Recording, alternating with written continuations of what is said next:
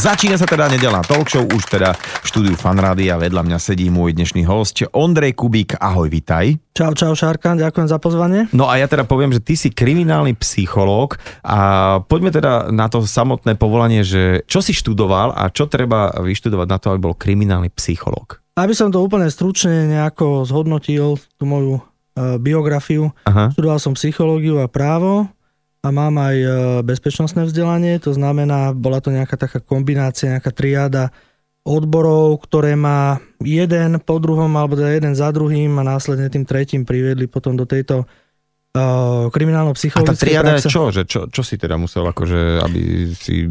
Tak v prvom rade som musel sa venovať najskôr uh, psychológii ako, ako odboru, ako základnému odboru, mm-hmm. hej, mhm. prejsť si nejakým spôsobom tým štúdiom, prejsť si psychologickými jednotlivými disciplínami, pedagogickými disciplínami. Následne som ďalej pokračoval aj v doktoránskom štúdiu, študoval som aj v USA, konkrétne na, na New Yorkskej univerzite v rámci PhD programu kde som dokonca časť PhD štúdia eh, absolvoval a už tu som sa začal zaoberať eh, problematikou výsluchu alebo toho, ako klásť otázky, ako získavať informácie, pretože si myslím, že to presahuje rámec len teda kriminálnej psychológie, ale vôbec zo psychologického hľadiska, ako klásť otázky, ako efektívne sa dozvedieť nejakú, nejakú odpoveď. No a neskôr som študoval právo, respektíve popri doktoránskom štúdiu so mnou to bolo veľmi komplikované. No lebo... v každom prípade to, toto ma zaujíma, že či si to už chcel tak, že od detstva toto byť a že tiež sa si tak fíčal na tých uh, amerických kriminálkach, alebo to sa to tak nejako vyvrbilo počas toho? Paradoxne eh, ti musím povedať, že eh, ja som nejak kriminálky nemusel. Aha. Hej, to znamená, mne to už v tom období prišlo byť veľmi strojené, veľmi také miestami až preafektované a zamerané skôr na upútanie toho diváka na no, také... Áno. Hej, ale jednoducho, bolo to, pre mňa, bolo to pre mňa moc e, nereálne a napríklad ja som sa ani ako chlapec moc nehral so zbraniami, že by z dreva boli urobené alebo proste takýmto Hej. spôsobom. Ale jedno som už cítil okolo nejakého 18. 19. roku svojho života, že teda mal som nejaké také intuitívne záblesky, že toto by asi mohlo byť e, povolanie alebo toto by mohla byť nejaká orientácia pre mňa do budúcnosti. No a samozrejme, bez eh, poznania právnického by eh, ja ako kriminálny psycholog som sa nemohol tak mhm, efektívne mm-hmm. uplatniť. Komu ty vlastne pomáhaš, alebo teda kto si ťa objednáva?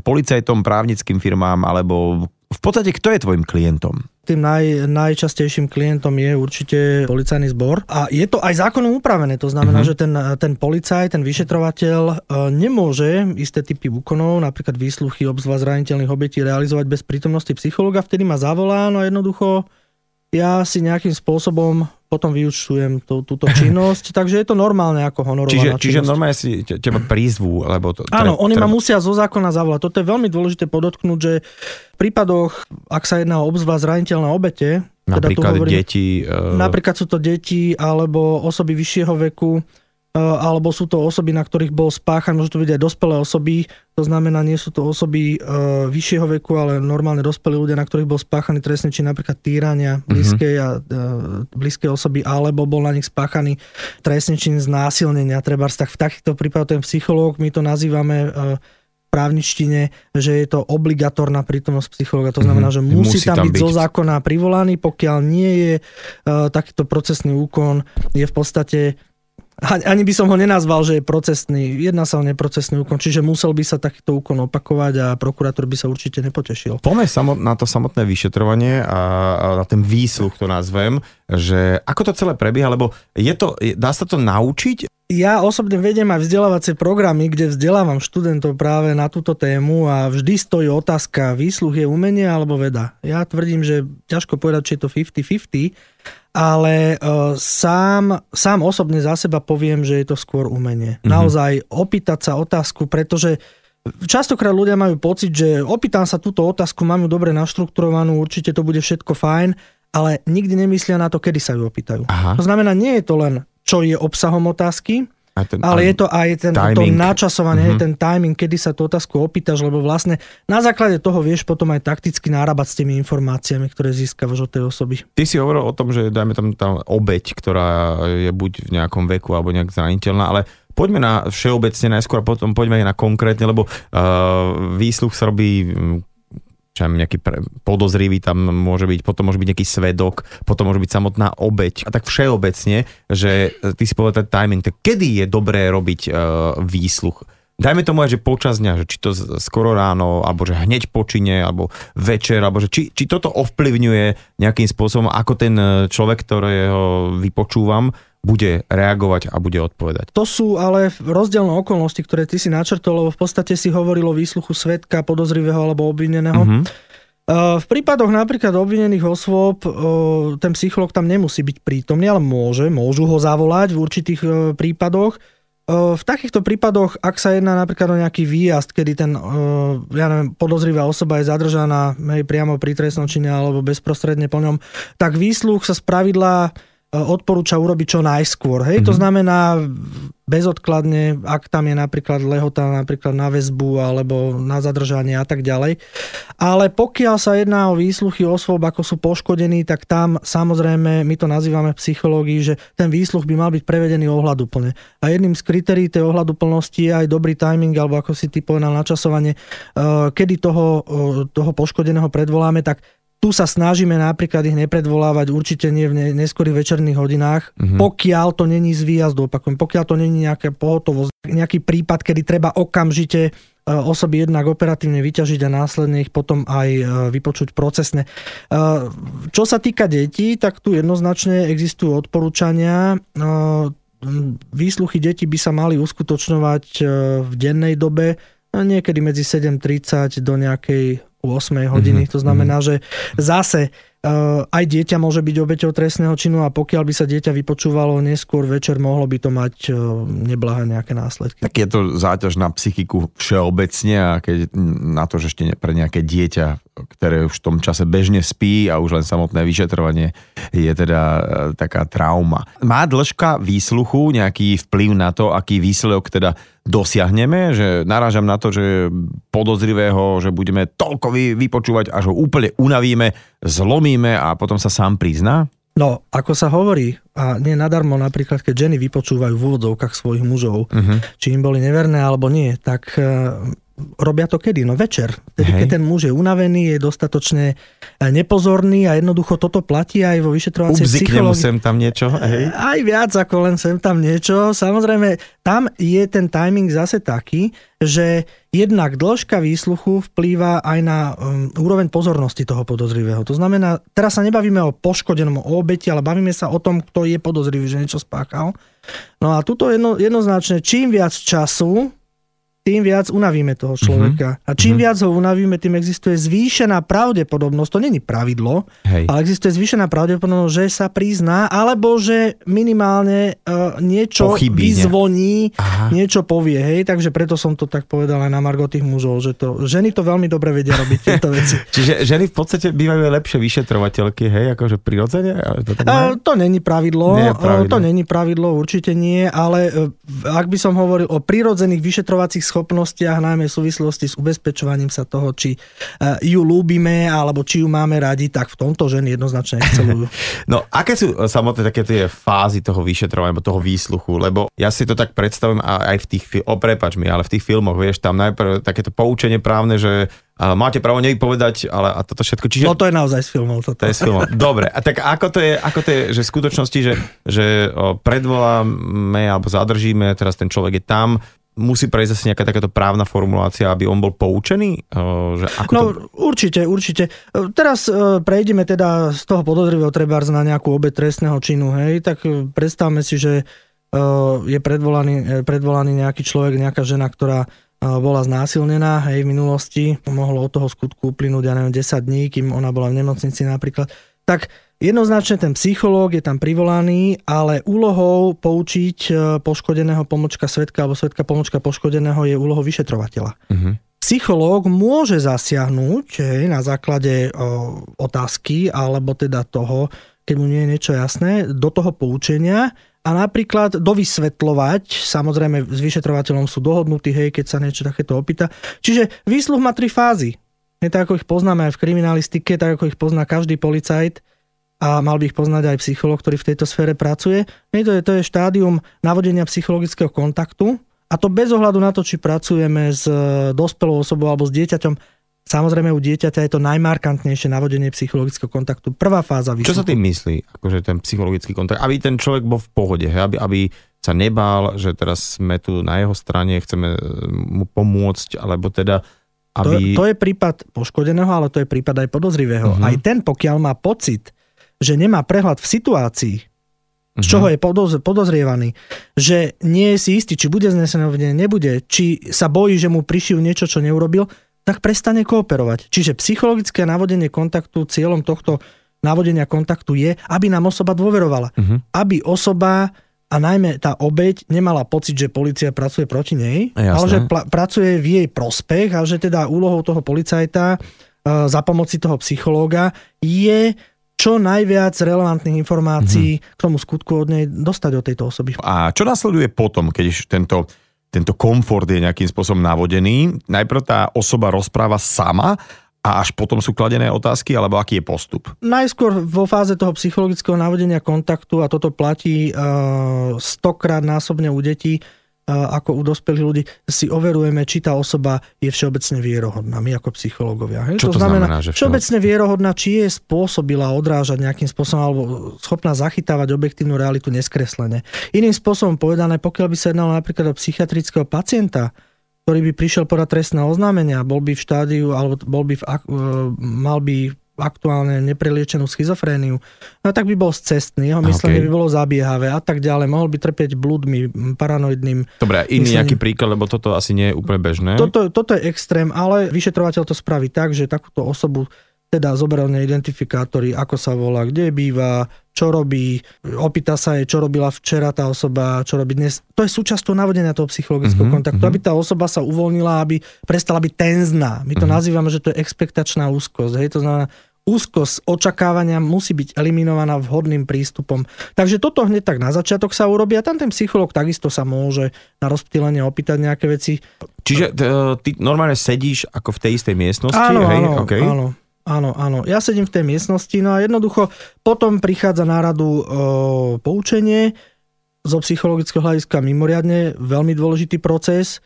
To znamená, aby tomu tá osoba porozumela, nestačí len prečítať poučenie.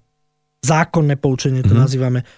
Dôležité je poučeniu porozumieť. A Čiže to vysvetliť. si musíme, áno, a to si musíme, jedna vec je, že ty to vysvetlíš, ale druhá vec je, že to ti nestačí na to, aby si konštatoval, že osoba poučeniu porozumela. Mm-hmm. Musí si aj overiť, či to tvoje vysvetlenie tá Čiže osoba pochopila. Sa ho pýtate nejaké otázky a keď aha, vidno, že a OK, toto máme, takže človek áno, je už zrozumený áno, s tým. Áno, áno. Tak, eh, tak si hovoril tri fázy, to je prvá, tak druhá fáza je teda?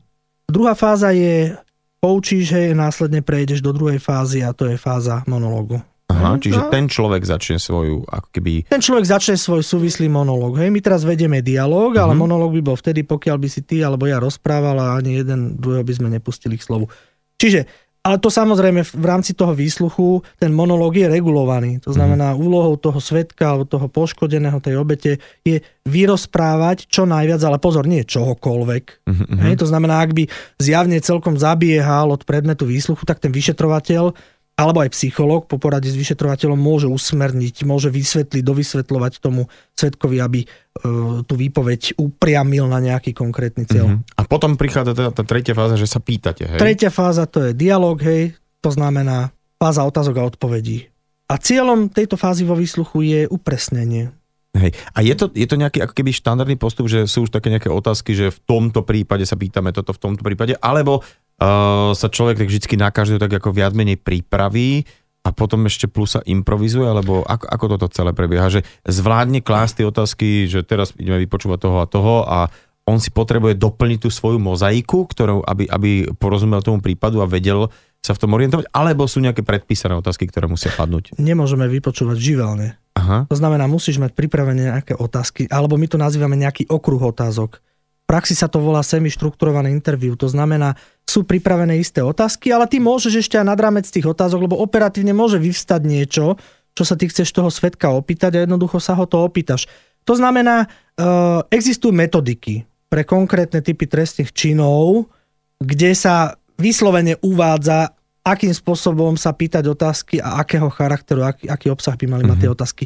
Ale tak, ako si ty naznačil, hej, že je to otázka toho, že vždy môžeme zajsť nad rámec tých otázok, ktoré máme my pripravené, pretože výsluch je veľmi premenlivá situácia. Uh-huh. A je nejaká taká vlastnosť, ktorú by mali vypočúvatelia naozaj mať, aby ňou disponovali? Tí, ktorí vypočúvajú, by mali byť istým spôsobom aj dobrí herci. Uh-huh. Alebo mali by sa vedieť jasne vyjadrovať a ich uh, verbálne schopnosti určite by mali byť nadpriemerné, pretože, pretože ak sa vy neviete alebo teda ty konkrétne by si sa nevedel napríklad vyjadriť v priebehu výsluchu, no tak jednoducho ten podozrivý by to mohol chápať ako tvoju slabosť. Mm-hmm. To znamená je veľmi dôležité. Ideme za chvíľku aj na tieto samotné metódy už, ako je klas otázky, ale uh, ešte predtým prosím ťa, že ako vyzerá taká tá ideálna vyšetrovacia miestnosť, lebo v tých filmoch opäť je to nejaká uh, miestnosť bez okien, taká sivá, stôl v strede, mm. uh, človek oproti a teraz uh, minimálne 10 ľudí sa pozerá cez nejaké okno, čo si ten ako podozrivý nevie, že tam je okno. Cez ale francúzske sklo. Áno, hej, áno, hej. Je to takto to býva, alebo že ako? Uh, miestnosti, ktoré majú toto francúzske sklo na oddeleniach existujú. Ja osobne musím povedať, že výsluchové miestnosti sú v súčasnosti, aspoň teda tam, kde som ja mal možnosť pôsobiť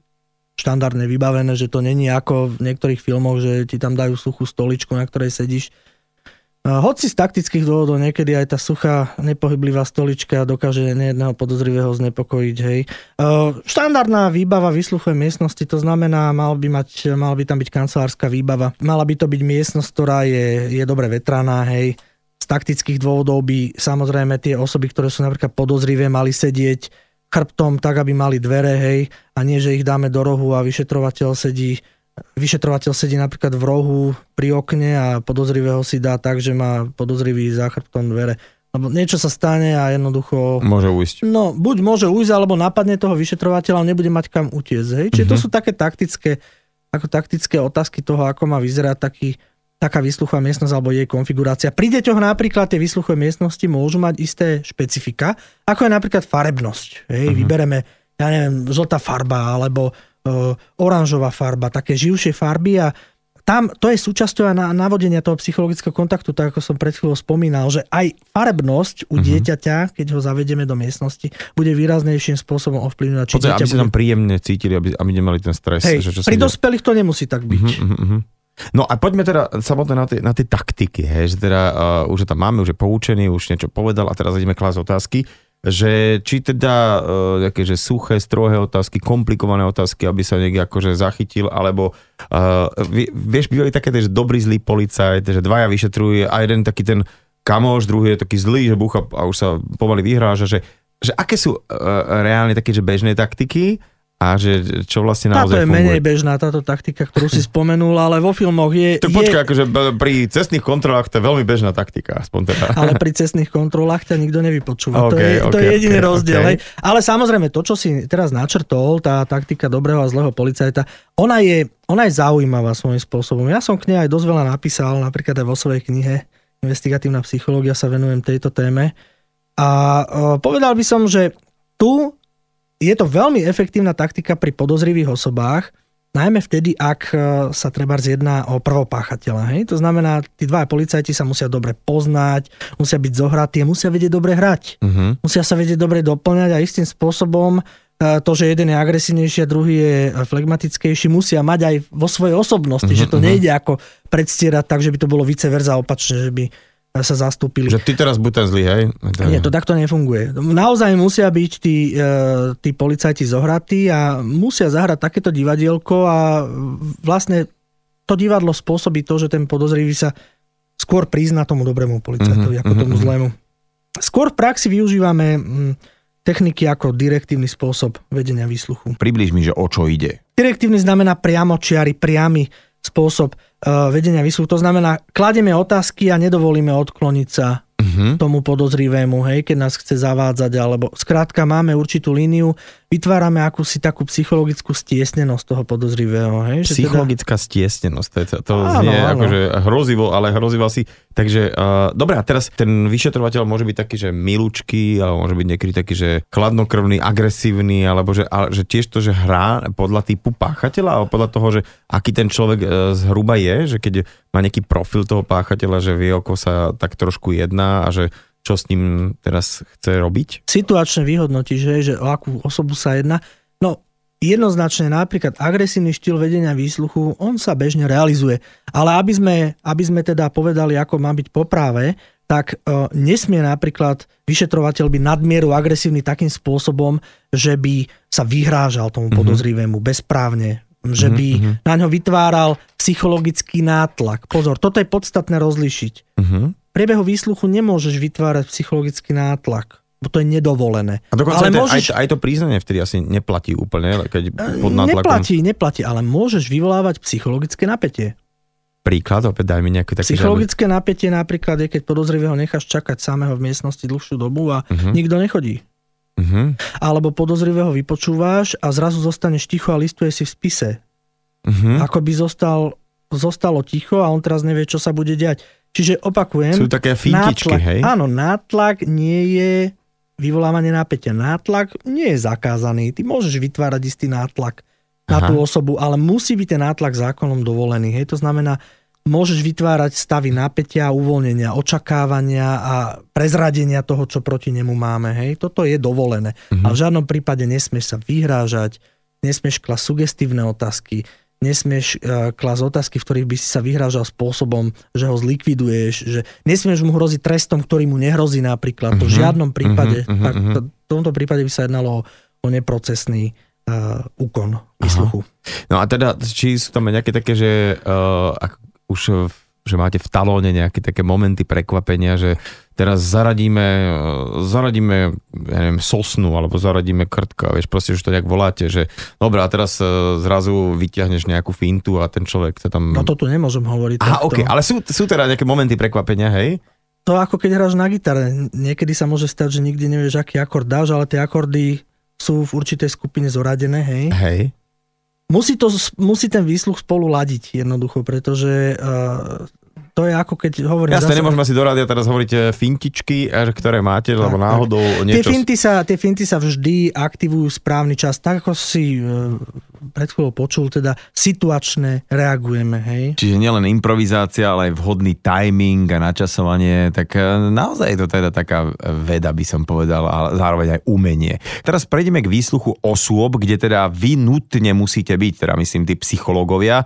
Ako teda na výsluch reagujú deti? Deti častokrát nerozlišujú, či sú podozriví, či sú obvinení. Die- dieťa nerozumie tejto kategórii, či je len svedok, hej. V každom prípade pri detskom svedkovi platí to, že dieťa alebo u dieťaťa existuje zvýšená pravdepodobnosť, že bude traumatizované emocionálne. A čo tým myslím? Tým myslím to, že už samotná prítomnosť dieťaťa pri výsluchu vytvára istú mieru traumy. Tou, tra- tou traumou sa myslí to, že dieťa je vystavené situácii, kde prežíva zvýšenú úzkosť, pretože nevie, čo sa s ním bude diať. Mhm. Dieťa, vy môžete predvolať dieťa, alebo môžeš predvolať dieťa ako, ako svetka, ale dieťa môže aj tak pochybovať, či je ako svetka. Ono tomu nerozumie. Dieťa Mhm, nemusí.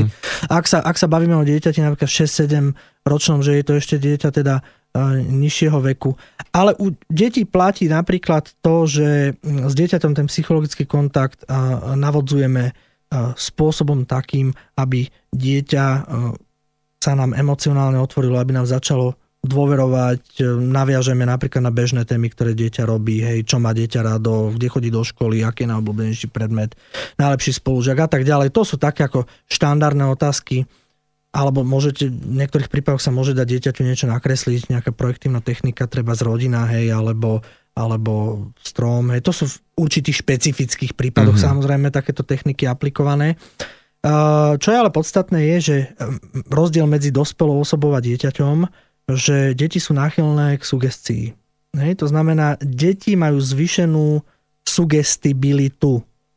To znamená, je to schopnosť, alebo teda je to tendencia nekriticky uh, príjmať, preberať to, čo im niekto hovorí, ako za svoje, niečo svoje Mhm, vlastné. mhm. Čiže už pe- pred tým samotným výsledkom, keď dáme o tom rodičia alebo niekto z okolia im niečo narozpráva, že nie, že tam povieš, že toto a toto a to die, dieťa... To je úmyselný prípad, Aha. ale dieťa môže len niečo začuť. Nemôžeme vždy obviniť rodičov, že by dieťa, my to nazývame psychologicky kontaminovali, uh-huh. že by ho nakazili tým svojim pohľadom, ale veľakrát, že by to robili úmyselne, ale veľakrát, veľakrát to rodičia robia nevedomo, alebo rozprávajú sa e, pred deťmi o témach, hej, napríklad ak e, je podozrené, že otec týra mamu, tak mama to verbalizuje pred dieťaťom. Uh-huh. A tým pádom sa nám častokrát pri výsluchu stáva, že dieťa doslova preberá Slovník pojmy, a pojmy. všetko, mhm. všetko, všetko, všetko. Hej, múdre vety používa to dieťa. Že je to až nápadne podozrivé, že na ten vek to dieťa používa takéto vyjadrenia, hej, alebo a neskôr zistujeme, že naozaj dieťa sa stotožnilo sugestívne mama ako emocionálne významný človek v A živote naopak dieťaťa. to môže byť aj, že, Môže, že o, môže, otec môže. tyran, ktorý ale na to dieťatko je dobrý a ho nejakým spôsobom... Môže, a veľa prípadov bolo takých, Mhm, uh-huh, hej, kde otec si treba z dieťa kupoval finanč, eh, finančnými nejakými darmi a jednoducho každý ten rodič používa svoje nástroje. Mhm, mhm. Hej. No poďme na nejakú inú skupinu, dajme tomu si si povedal, že vyšší vek, e, že čo to znamená? Osoba vyššieho veku má svoje definovanie v trestnom zákone. Je to osoba staršia ako 60 rokov. Čiže bavíme sa o osobách vyššieho veku, osoby staršie ako 60 rokov. U týchto osôb napríklad môžu existovať istá pravdepodobnosť, že takáto osoba môže trpieť počiat, počiatočnou demenciou, začínajúcou demenciou. Hej? To si teda... Ako vieš čo, prepáč, že poznám toľkých 60 čo uh, šoferuje športové auta, hrajú golf, sú úplne ako Je to možné. v najlepšom veku. Je to možné. Toto som povedal ako Jasné, ale- extrém, ale, hej, hej, ale keď ale- sa bavíme o štandardnom výsluchu takejto osoby vyššieho veku, ktorá povedzme je intaktná, je Mhm. psychicky v poriadku, tak zase musíme si uvedomiť, že involučné zmeny psychike človeka, hej, môžeš jazdiť na drahom aute, ale jednoducho už nemáš takú dobrú štepivosť pamäte, že? Už nemáš takú kvalitnú pozornosť, už nevieš tak pohotovo odpovedať na otázky. Pri osobe vyššieho veku pri výsluchu vždy musíme rátať s tým, že napríklad taký človek môže byť nedoslýchavý. Uh-huh. Takýto človek môže byť krátkozraký. A tam sa môže stať, že tie informácie niekedy sú také, že posunuté. Starý človek môže vidieť, sledovať svoje okolie, môže byť svetkom trestného činu, ale keď sa ho pýtame na to, čo sa stalo, uh, tak nám môže častokrát neumyselne skreslene vypovedať. Mhm, Hej, to mhm. znamená, že on nechce klamať, Áno. ale jednoducho... Tá tak- fifle, na čo sem chodí s tým kočikom, tak akože každý deň si tu kúpi akože 6 zmrzlín, na čo je to je, keď už teraz má také obrovské brucho aj tu ten zadok. Rozumiem, čiže ona si ide to je zabiehavé myslenie, to, čo si teraz povedal. Zabiehanie. Zabiehavé myslenie, Čiže ale... vy máte na všetko takýto nejaký uh, svoj uh, výraz, to sa mi páči. No zabiehavé myslenie znamená, že babka sa zaoberá viac e, nepodstatnými vecami ako, relevant, ako samotnou relevanciou toho, čo videla. To ešte by som povedal, že to je také rozkošné, hej, OK. že to je v poriadku. To je rozkošné. A kedy teda tá t, výpoveď vidíte, že nemá zmysel, že toto ako keby nie je použiteľné e, ani právne, ale ani nám to nejak nepomohlo, že, Mhm. že kedy vidíte, že to nesplňa tej parametre správnej výpovede pre vás? No napríklad to sú prípady, keď e, napríklad takáto osoba vyššieho veku rozpráva o, o tom, že ju niekto sleduje, že mimozemšťania kontrolujú treba z kľúčky alebo že nejakým lúčom na ňu svietia, čo už môže byť znak e, halucinácií a blúdneho myslenia. Čiže z tvojho pohľadu skôr pre psychiatra. hej? To, ja to nevylučujem, ale OK, zatiaľ, si sa, zatiaľ sa to ne, nepotvrdilo v rámci vyšetrovania. Dobre, takže uh, bavili sme sa o tom, že vyšetruješ, ale tí ľudia, hlavne podozriví, veľakrát nehovoria pravdu, lebo samozrejme sa chcú z toho vyvliesť. A aké sú také rozpoznateľné typy klamstiev? Alebo že, že sú nejaké kategórie, že klamstiev, že eh, človek klame takto, iný človek klame takto, alebo z dôvod, alebo máte to aj na toto nejaké takú, takú metodiku? uh, Ty si Je- povedal, že fabulácia. to hej, iba... hej, hej, ja stále tvrdím, že aj svedok môže byť e, potenciálne podozrivou osobou. Hej. Veľakrát sa stretávame napríklad s tým, že príde oznamovateľ, ktorý podáva trestné oznámenie napríklad za násilný trestný čin za týranie a neskôr zistujeme, že to tak vôbec nie je. Hej, že jednoducho aj tá sama osoba sa priznáva, že, teda, že si to vymyslela. A keď sa pýtam na dôvody, prečo to napríklad tá osoba urobí, tak mi napríklad povedia častokrát, že ja som ho chcela len potrestať a keď ja ho tak milujem a on si ma nevšíma, hej, že častokrát je tá frustrácia z toho, že nedáva ten partner tomu druhému dostatok pozornosti a takéto dôvody som mm-hmm. počul. Mhm. V iných prípadoch to môžu byť dôvody získania majetkového prospechu, hej. No a samotné tie klamstvá, že ako, ako teda tak, že, že také tie typy klamstiev, že niekto úplne si vymýšľa, niekto zamlčuje, niekto len mm. tak ako keby, že preko... Hej, hej, hej. Existujú tzv. úrovne klamstva. Zase zo psychologického hľadiska sa bavíme o troch úrovniach klamstva. Prvou úrovňou je, je uh, falzifikácia. Mm-hmm. Hej, to znamená, v takomto prípade osoba falzifikuje, vymýšľa si úplne fabulovaný diek, ktorý nemá ani len štipku z reality. Uh-huh. Napríklad typickou falzifikáciou je vytváranie alibi. Uh-huh. Hej, osoba tvrdí, že bola na jednom mieste, že nebola v skutočnosti na mieste, kde sa stalo napadnutie útok, ale že bola niekde inde a musí okolo toho všetko navymýšľať, aby my sme jej uverili, že ona naozaj bola na úplne inom mieste, naozaj sa tam stretla s úplne fiktívnymi charaktermi, naozaj sa tam stretávala o fiktívnych veciach. To je falzifikácia. Hej. Potom je distorzia, Distorzia. Distorzia, pok- distortion v angličtine, hej, pokrútenie, prekrútenie. Uh, distorzia znamená, že osoba využíva isté prvky pravdy, využíva ich takticky, napríklad podozrivý vypovedá šťastí pravdu, pretože vie, alebo... Že toto už asi viete. Alebo to môžeme zistiť neskôr, ak sú chytrejší tí podozriví. Ale napríklad vymýšľa si o okolnostiach. Napríklad videli ste, že podozrivý sa o niečom bavil e, s dotyčnou osobou a on to nepoprie, že tam vtedy stál, že sa s ňou bavil, ale distorzne prekrúca, o čom sa s ňou bavil. Mm-hmm. S tou osobou, hej. Takže to je tá druhá úroveň klamstva. Tretia úroveň, tá je najjednoduchšia. Zároveň ju treba aj odporučiť tým, ktorí klamú, hej, lebo kto mlčí, ten nesvedčí a hovorí sa, že keď e, zatajíš niekomu niečo, tak ten druhý má strašne veľa roboty s tým, aby ti preukázal opak. Ale ty mu na to nedávaš žiadne podnety, lebo mlčíš. To znamená, najvýhodnejší taktický moment alebo z taktického hľadiska je to, keď človek mlčí. To znamená, je ticho a potom sa môže stať, že aj treba z toho okolie ho obviní. No ty mlčíš preto, že máš za ušami, hej. Ale nemáš to ako dokázať. Uh-huh, uh-huh. To znamená, či vy... Zatlkať, zatlkať. Zatlkať, takto to bolo aj e, pán Plzák, to tuším tak hovoril. Aké jednoduché, len sa teda netreba prekecnúť. Hovorili sme o tom, že jedna z takých foriem klamania je aj prosté zatlkanie, ale existujú aj metódy, ako rozviazať mlčanlivým jak jazyk, aby si už spomenuli, aby niečo teda začali rozprávať. Alebo o, o, či len to, že vypočúvaný mlčí, je už takým znakom, že zatajuje pravdu? To, že je niekto ticho ešte neznamená, že zatajuje. Možno je ticho len preto, že rozmýšľa nad tým, ako bude odpovedať. Uh-huh, to uh-huh. je mhm. presne problém pri zatajovaní, že my to nevieme rozpoznať. Zo správania človeka môže mlčanie znamenať buď uvažovanie nad tým, čo vypoviem, buď strach z toho, že radšej nič nepoviem, ale zatajovanie znamená, že ja som niečo urobil uh-huh. a ja to vedomé nevypovedám. Uh-huh. Nie, že som to zabudol povedať. Nie, že práve na to nemyslím. Osoba, ktorá zatajuje, hej, je osoba, ktorá vie, čo zatajuje, teda robí to vedome. Á, ok. Čiže, no dobré, a teda ako sa dá odhaliť, uh, že toto ma najviac asi zo všetkého zaujíma, že ako ty odhaluješ, že niekto klame a či sú teda na to metodiky, lebo uh, vieš, také tie klasické, že ah, pozri sa, pozri sa, on uhýba pohľadom a škrapká si zalavým uchom, to znamená, že klame a máme ho a už klame. Je to naozaj pravda, že či na základe takýchto neverbálnych vecí sa dá vôbec uh, posúdiť, či niekto klame, neklame? Alebo... To, sú, to sú typické stereotypné predstavy.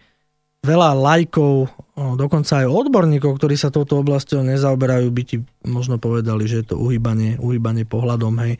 A uhýbanie pohľadom je absolútne nespolahlivý absolútne nespolahlivý prejav toho, či niekto klame, alebo to, že sa niekto škrapka za, za ušami. To sú automatizované pohyby. Uh-huh. A uhýbanie pohľadom, ako treba si uvedomiť, že ak ti niekto bude pozerať neprimerane dlho do očí, tak je úplne prirodzené, že uhneš. Uh-huh. A vôbec že pri tom výsluchu to asi nie je nejaká štandardná Tam je situácia. to násobené ešte viac, pretože tam ten policajt má návrh a jednoducho aj, aj, aj osoba, ktorá možno nič neurobila, začne uhýbať pohľadom nie pretože niečo spravila, Mm-hmm, ale pretože má napätie, pretože je v tej situácii. Čiže tu zase je veľmi dôležité sa zastať aj ľudí, ktorí môžu vykazovať obdobné prvky správania, ako môže vykazovať aj osoba, ktorá klame. V každom prípade stres určite nie je spolahlivým ukazovateľom toho, či niekto klame. OK, a tým pádom, čo je pre teba také nejaká, nejaká metodika toho, že ty zistíš a vrátiš sa, povieš, počuj, klame. Akože viem to, lebo som... Zase nechcem hovoriť úplne, úplne detaily, hej, ale v každom prípade sleduje sa obsah výpovede skôr ako paralingvistické charakteristiky, hej, farba hlasu a tak ďalej. zafarbenie hlasu. Skôr sledujem, čo mi človek hovorí, ako to, ako mi to hovorí. A potom na druhom mieste je to spojiť. Teda Mhm. spájame, čo mi človek hovorí, obsah Mhm. Ako sa pri tom prejavuje. Čiže sú na to nejaké tréningy, hej, že... že... Určite, určite. Ja vzdelávam už dlho, dlhé, dlhé roky, respektíve som vzdelával dlhé roky odborníkov, z ktorých mnohí sú už v praxi a sa touto problematikou zaoberajú. Čiže da, sú teda metodiky... Sú metodiky, ako som povedal, jednu môžem spomenúť, e, jeden taký indikátor alebo ukazovateľ, ktorý sa sleduje, e, je protirečivosť. Mhm. To znamená, niečo povieš a v zápätí hovoríš niečo iné.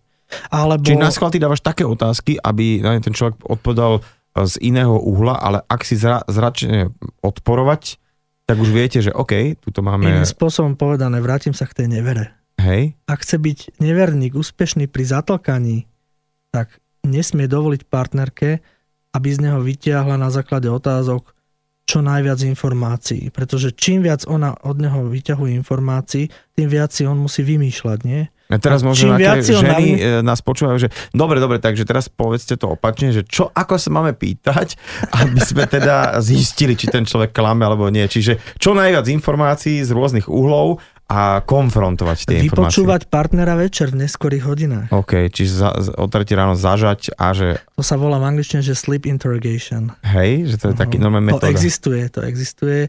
Je to metóda, dokonca pokiaľ ju partnery využívajú v reálnom živote, tak e, je to už aj emocionálne zneužívanie samozrejme, Mhm. že pokiaľ partner nechce odpovedať na otázky a mnohokrát sa to v partnerstvách deje, že doslova ten partner alebo partnerka vyšetrujú, to môže byť žiarlivý muž alebo žiarlivá žena a vtedy máme problém. Mhm, Hej? To mhm. znamená, že naozaj výsluch ako, ako taký do bežného vzťahu ne, nemá Nepatrí. čo, ne, nepatrí. Počujete všetci, muži aj ženy, výsluch do vzťahu nepatrí. No aký je e, teda váš postoj, alebo vôbec ako to je celé s detektorom lží? Je to teda naozaj e, nejaký prístroj, ktorý má takú váhu, že keď ním niekto prejde, znamená, že neklamal? z právneho hľadiska jednoznačne detektor nemôže slúžiť ako dôkazný prostriedok, Mhm. alebo teda poligraf. Hej. A nedá sa výsledok z detektoru použiť pred súdom ako dôkaz. V Slovenskej republike, Mhm. napríklad v USA je situácia iná. Hej.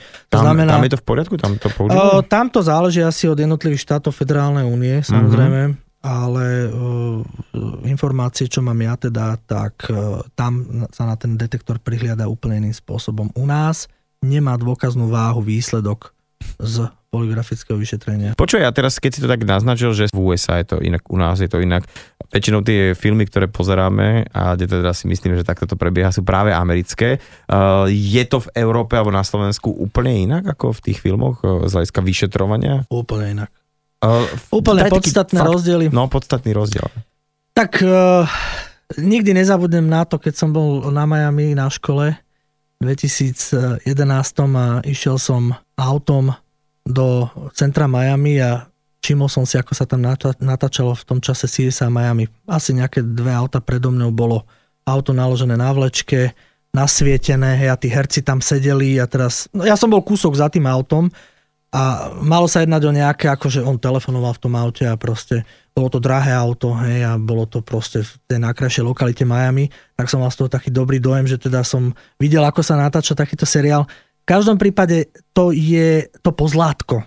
Hej, to znamená, jazdíme na drahých autách, prídeme tam na drahom vozidle, na Humvee, trebárs alebo tak. V každom prípade, v čom je rozdiel je v tom, že e, tá dynamika toho vyšetrovania a tým, že oni majú viac e, finančných prostriedkov, tak určite je, je ďaleko rýchlejšia trebárs, Mhm. mm-hmm. ako, ako u nás, to je uh, základný rozdiel, ale na obhajobu trebárs z toho, čo sa u nás deje, musím povedať, že za posledné roky určite to vyšetrovanie, určite, určite uh, kvalitatívne postupilo dopredu, čiže by som povedal, že postupne máme šancu sa vyrovnať určite aj západným rozvinutým krajinám, napríklad čo sa týka techniky vypočúvania, ale už aj metodiky, teda aj metódy zaisťovania dôkazov napríklad sú vyspelejšie, ako to bolo v minulosti. Čiže už nie sú tie rozdiely také markantné. Uh, je síce teda nedela je pred obedom, ale predsa sa vás to chcem opýtať pred nejakým časom v Slovenskom otriasla naozaj Uh, hrozná správa o brutálnom úmrtí uh, mladej ženy Violy Macákovej a už pár nejakých týždňov sa vôbec nič nedieje. Teda žiadne informácie sú nie, nejak v médiách, že by sa prípad posúval vpred. A teda, uh, aký je váš na toto celé názor? Že bolo to nejakým spôsobom zle uh, obhliadnuté, alebo je to nejaká taktika, alebo že Prečo sa teraz nič nedieje? No v každom prípade toto je veľmi, veľmi závažný prípad a je mi veľmi ľúto, že musel vyhasnúť e, život mladej ženy takýmto brutálnym spôsobom. V každom prípade je dôležité ale povedať, že to, že o niečom nepočujeme v médiách, to neznamená, že policia sa tým nezaoberá. Mm-hmm. To mhm. znamená, aj mlčanie zo strany policie má naozaj taktický význam. V tomto prípade je veľmi dôležité povedať, čím viac by policia vynášala informácie z vyšetrovania, tým viac by sa mohlo neskôr mariť samotné vyšetrovanie a napríklad dolapenie takéhoto páchateľa, lebo on, on by na základe tých mediálnych častokrát aj nepodložených informácií a verzií mohol sa domnievať, že už po ňom idú, že už ho majú, že už takmer vedia, kto to je a tak ďalej. Uh-huh. Čiže to mlčanie tej policie naozaj má význam. Uh, najmä v štádiách, kedy je dôkazná núdza. Uh-huh. Pretože ak by som ja dával najavo von nejaké vyšetrovacie verzie, tak tým marím vyšetrovanie, tým zvyšujem pravdepodobnosť, že jednoducho ten páchateľ, ktorý naozaj ma môže počúvať, môže počúvať televíziu, rádio, sa môže dovzdelať uh-huh. z mhm. toho, čo ja proti nemu mám, alebo akým spôsobom ja uvažujem nad akými verziami. Čiže v tomto prípade aj v prípade Violy Mácakovej má určite význam pokiaľ z taktického hľadiska tie verzie sa vôbec neprezentujú. A dobre, a je, je podľa teba teda naozaj reálna šanca, že ten páchateľ nájde a dolapia ho? Páchateľ mohol medzičasom spáchať samovraždu napríklad. Mm. Páchateľ mohol medzičasom uh, odcestovať zo Slovenskej republiky. Hej? Čiže pokiaľ aj je vyhlásené nejaké pátranie, môže byť vnútroštátne, celoštátne, európske, celosvetové. Mm. Je to pátranie po neznámom človeku, ktorý môže mať určité charakteristiky. V tomto prípade zase psychológovia môžu pomôcť tzv. psychologickým profilovaním. Ja, to by mhm. sme naozaj tu strávili niekoľko To by bolo hodín, na ďalšiu hodinu, a to si niekedy uh, dáme. Hodín. Ale uh, už len taká posledná vec, že uh, aj v tých filmoch, ale predpokladám, že aj v realite to tak je, že síce môžeme poznať pravdu, a už teda sme to vyšetrili a vieme, všetkým nám je jasné, ako to je, ale že keď nemáme dôkazy, tak vlastne nič dnes môžeme na, na nejakom súde. Je to tak naozaj, že, že potrebujeme dôkazy E, ktoré ako keď e, bývajú niekde, že motív, e, vražedná zbraň a, a tak ďalej a tak ďalej, tak aj u nás musí mať isté, že dôkazné materiály, inak darmo poznáme pravdu, nic s tým nezmôžeme? No poznanie pravdy ti nestačí. To, že ju musíš dokázať, znamená, musíš preukázať zdroj tej pravdivej informácie. Uh-huh. Odkiaľ máš tú informáciu. Napríklad, či tú informáciu je potvrdiť ešte niekto iný. Vtedy hovoríme o osobných dôkazoch. To sú svet, osobných dôkazných prostriedkoch. Uh-huh. To sú mhm. svetkovia to sú tí, ktorí vlastnými zmyslami vnímali nejakým spôsobom tú udalosť a dokážu nám viacerí svetkovia, keď to pospájame, vytvoriť mm-hmm. akúsi mozaiku toho, čo sa vlastne stalo. A to priznanie je teda tá naj, najvyššia to je dôkaz, forma, hej? To je dôkaz. Takisto tá informácia, výsluch podozrivého je dôkazný prostriedok nakoniec a výsledok z toho výsluchu sa môže použiť ako dôkaz. Hej, určite, určitým spôsobom. Hej. Takže toto je veľmi dôležité povedať. Samotná pravda nestačí. Musíme obhájiť ten náš dôkaz. Musíme, ho, musíme ustať ten dôkaz, že ten dôkaz je relevantný.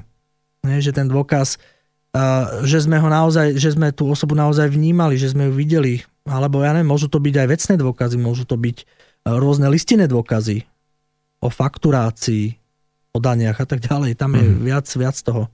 Ja z tých vrstiev. Viac. Ja keď sa pozriem na hodinky v našom štúdiu, vidím, že pomaličke 12 hodín a teda, že ideme obedovať a uh, veľmi pekne ti za, ďakujem za tvoj čas. Dúfam, že sme úplne nenavodili nejakú takú kriminálnu atmosféru, ale uh, aj takéto veci musia niektorí ľudia vo svojich povoleniach robiť a teda buďme radi, že tí ľudia sú kvalitní, že ako ty si povedal, u nás na Slovensku sa tá úroveň vyšetrovania stále zvyšuje a má teda že takú tú stúbajúcu tendenciu. Ondrej Kubík bol môjim hosťom dnes v nedelnej talk show. Ďakujem ti ešte raz Ďakujem za tvoju pekne, všetko dobré.